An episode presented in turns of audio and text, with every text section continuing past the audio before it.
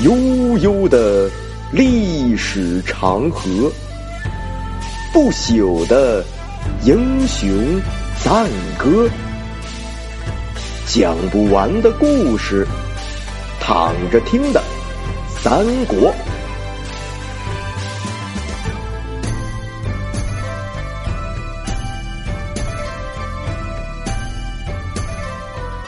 躺着听三国第一百四十一回，八门金锁。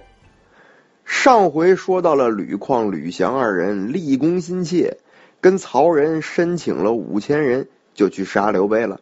没成想刘备没杀成，把自己的命搭上了。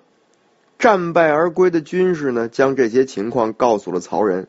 曹仁吓了一跳啊，没想到这刘备这么厉害。于是呢，曹仁就跟李典商量对策。李典说：“这哥俩是因为轻敌，给对方卖了两个人头。我们可不能像他们一样，我们得把这事儿啊汇报给丞相，等待大军的支援呐。”在这个问题上呢，李典显然是个保守派，不愿冒险激进。但曹仁不这么想，他说：“这哥俩死了，而且还折了这么多的军马，这仇我得报。”亮他新野一块弹丸之地，还用得着丞相出马吗？看来曹仁不想让这件事呢成为他戎马生涯中的一件糗事儿。带队出征，死了俩将领，折了五千人，居然去搬救兵，太丢人了。但是李典呢不把这个当回事儿，只说啊刘备是人中豪杰，不可轻敌呀。曹仁一听不高兴了，说你这不是长他人志气，灭自己威风吗？你是不是怕了？李典说：“我不是怕了。兵法中讲，知己知彼，百战百胜。我只是不了解对方的实力罢了。”曹仁觉得这个李典呀，简直是太不爷们儿了，于是就怒气冲冲的说：“你是不是有谋反的意思呀？我跟你讲啊，我一定要去捉了刘备。”李典没接茬，说：“您要是去捉刘备的话呢，我就在这儿等您回来，给您镇守樊城。”曹仁嘴角一歪，说：“不去，那你真就是要谋反了。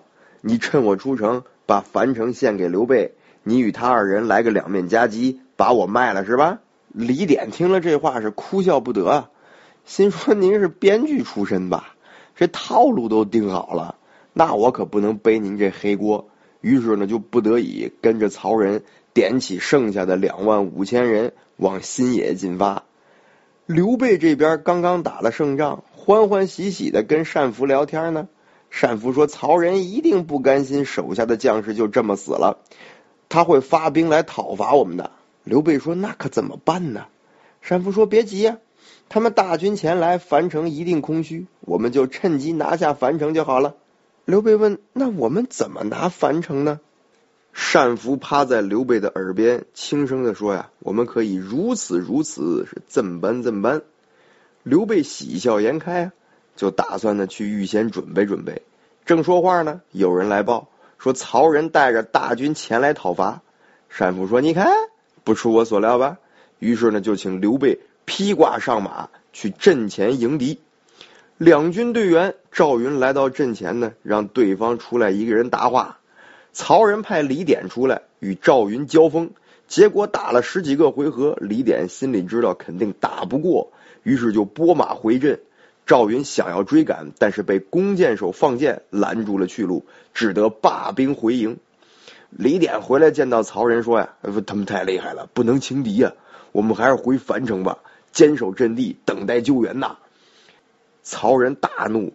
说之前还没打仗呢，你就已经散布不良言论了，怠慢了我的军心。现在两军阵前，你是故意输的这仗吧？说着呢，就要命人呢将李典推出去给斩了。一起来的人们都苦苦相劝，说这仗还没打呢，怎么就先窝里斗起来呢？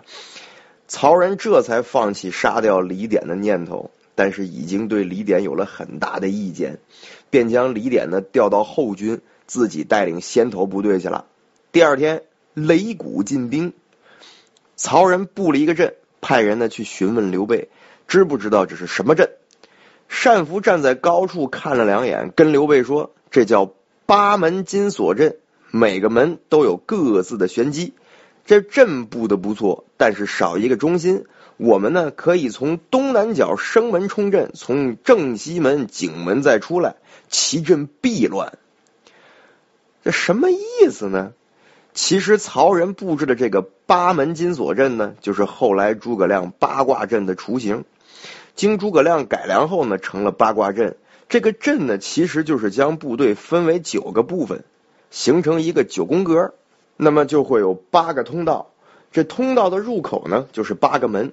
其中的一支部队引诱敌军，将敌军带到阵中，其他各部分迅速移动变阵，形成一个水桶阵，将敌军围在其间。这么一来呢，敌军想出出不来，想打又打不过，最后只能是束手就擒。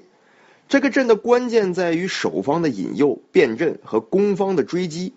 如果攻方根本就不理你的引诱，冲到阵里没有按照守方预想的情况移动，反而是找准了方向，在守方变阵之前从关键阵门冲出的话，那这个八门金锁阵就会因为变阵无法实现而导致整个军队乱作一团，那仗就甭打了，自个儿就把自个儿踩死了。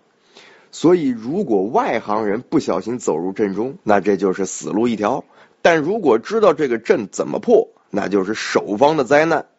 不过说起来简单，实际真的打起仗来可没那么容易。